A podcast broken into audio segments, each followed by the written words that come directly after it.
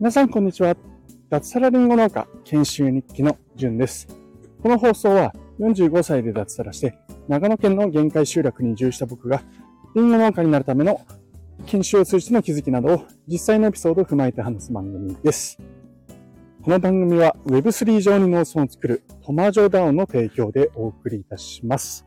はい。皆さんおはようございます。2023年1月27日金曜日ですね。えー、ちょっとすいません。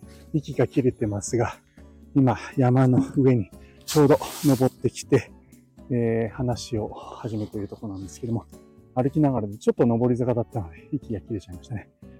えっ、と、今日は曇り空なんですけども、空気が澄んでいて、今日も綺麗ですね。はい。えー、ということで、今日も一日ですね、えー、もう相変わらず剪定、剪定、剪定です。はい。ということで、えー、本日のお話に、えー、入りたいと思います。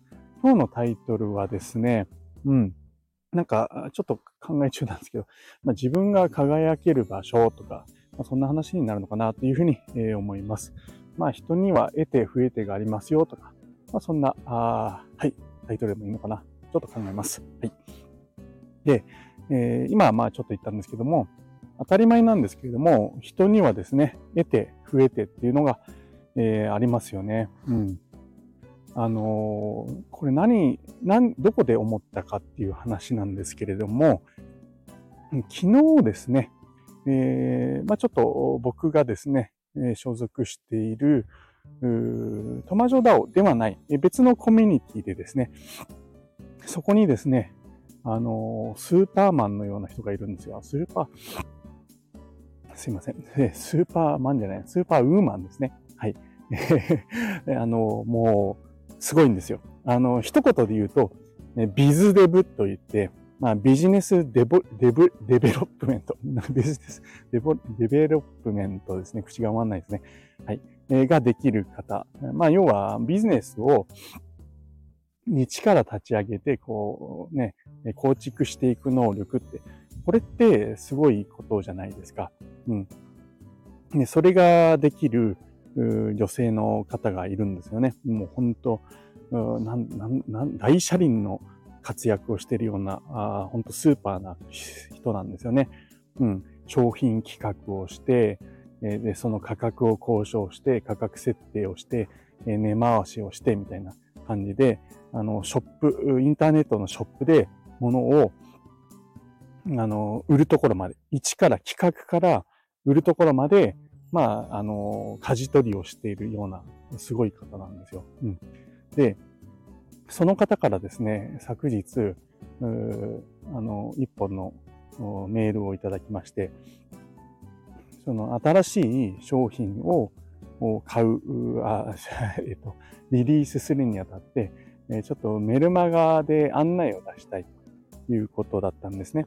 で、まあ僕はね、メルマガとか、あの、ウェブライティングをやったりしているので、まあ、それを知ってて僕に依頼をしてきたんですけども、あの、自分で、まあ、ある程度メルマガを書いたんだけれども、ちょっと添削をしてほしいという依頼だったんですよね。うん、で、まあ、僕はちょっと意外だったんですよね。あのね、僕に何も依頼しなくても、一から依頼するんだったら、まあ、手間を省くために、えやってくださいなら、まあ、わかるんですよね。時給、あの、お金を払ってやってください。じゃなくて、自分のメルマガ書いたもの、下書きがあったんですけども、それを添削してくださいってことだったんですよ。で、ね、ちょっと、ああ、わかりました、みたいな、あの すごく急ぎだったようで、えー、昨晩以来で、えー、昨晩中に、えー、ある程度僕の方で手直しをしたんですけども、文章を、まあ見て、うん、確かに手直しが必要だったんですよね。で、その方曰くですね、私は、あの、文章が苦手で全然ダメなんですっていうことをメールで、えー、依頼して言ってきたんですよ。すごく意外で、あ、あのスーパーウーマンの方、もう大車輪の活躍で、どこから見てもすげえ人で、あの、一からビジネスを立ち上げて、物を売るところまで、えー、全部をこうね、舵取りしながら、あ朝も晩も駆けずり回ってるす、すごい方なんですけども、あ、文章苦手なんだって 思って、すいません、ちょっと笑っちゃいけないんですけど、あの、す、す、あまりにも意外だったんですよね。うん。で、ああ、そっかと、そこで思ったんですよ。この人は、あの、 biz dev という、まあ、 business dev, development、何度言っても口が回んないですね。business develo developmentが、えー、すごい得意で、まあそこでめちゃめちゃ輝いていて、周りからの評価もすごくて、すごいんだけど、それは自分の得意分野でやっているからなんだなっていうふうに思いました。で、当然当たり前の話なんですけども、普段忘れがちなのが、あまあ人には得て増えてがあるっていうことなんですよね。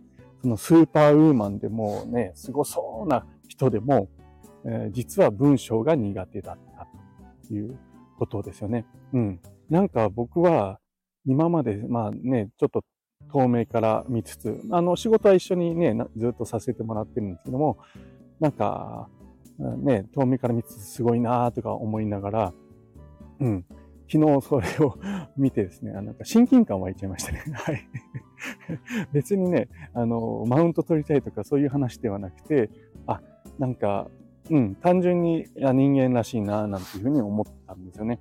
あやっぱりすごいなっていうふうに外から見える人でも、やっぱり苦手なことってあるんだな、なんていうふうに、えー、思いました。はい。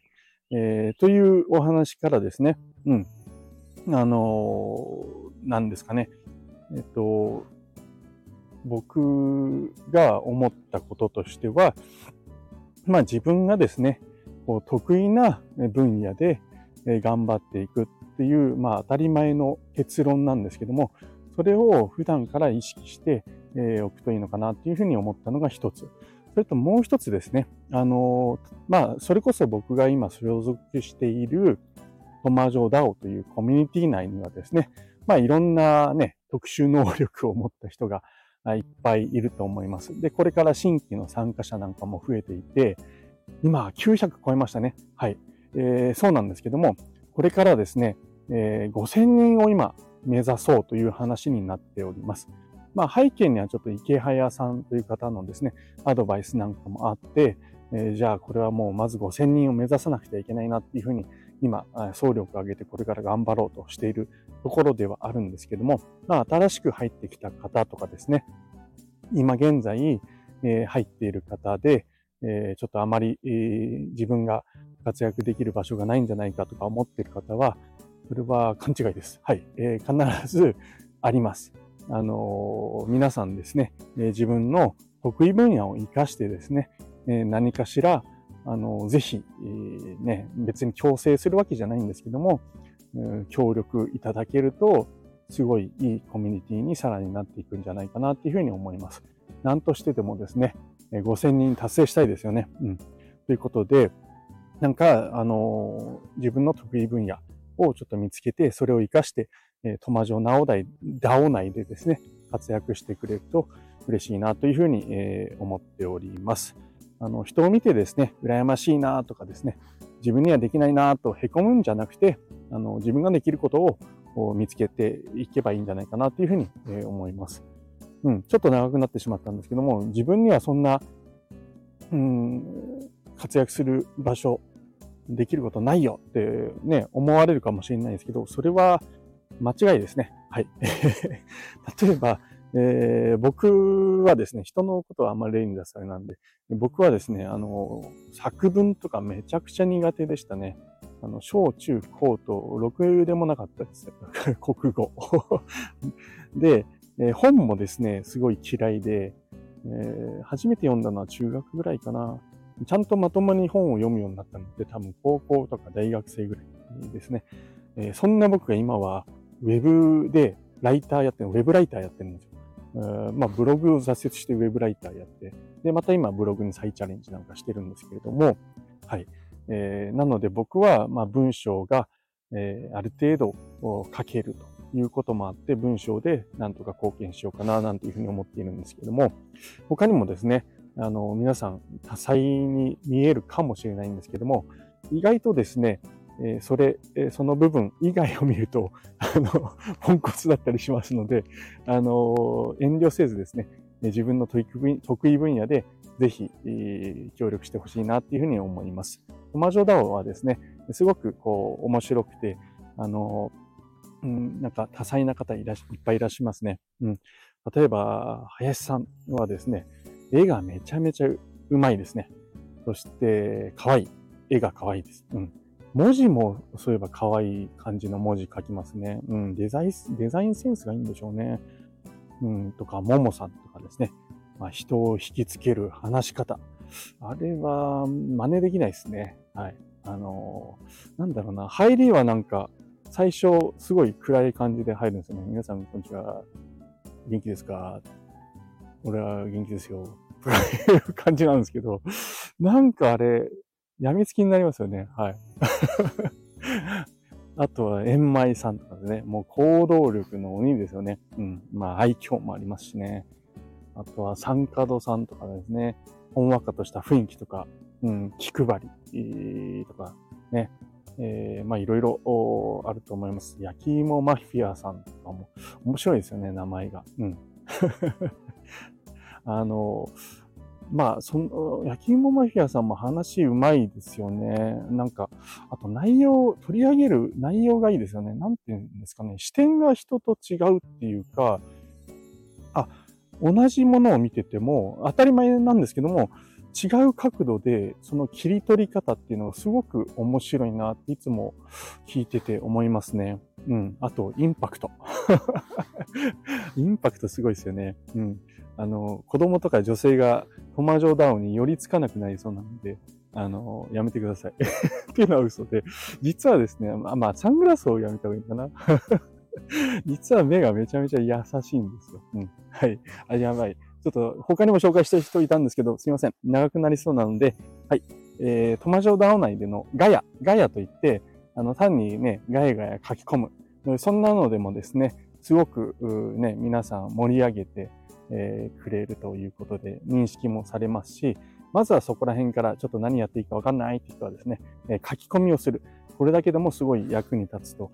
役に立つって、うん、や、なんだろうな、なんかちょっと上から目線っぽい言い方であれなんですけど、皆さんすごい喜んでくれると思いますし、ぜひ、あの、盛り上げていきたいと思いますので、よろしくお願いします。なんか最後話ちょっと、飛んでしまって、えー、トマジョダオとかの話になったんですけども、はい。えー、本日はですね、自分が輝ける場所で頑張りましょうとか、まあ、人には得て増えてがありますよ、なんていうお話をさせていただきました。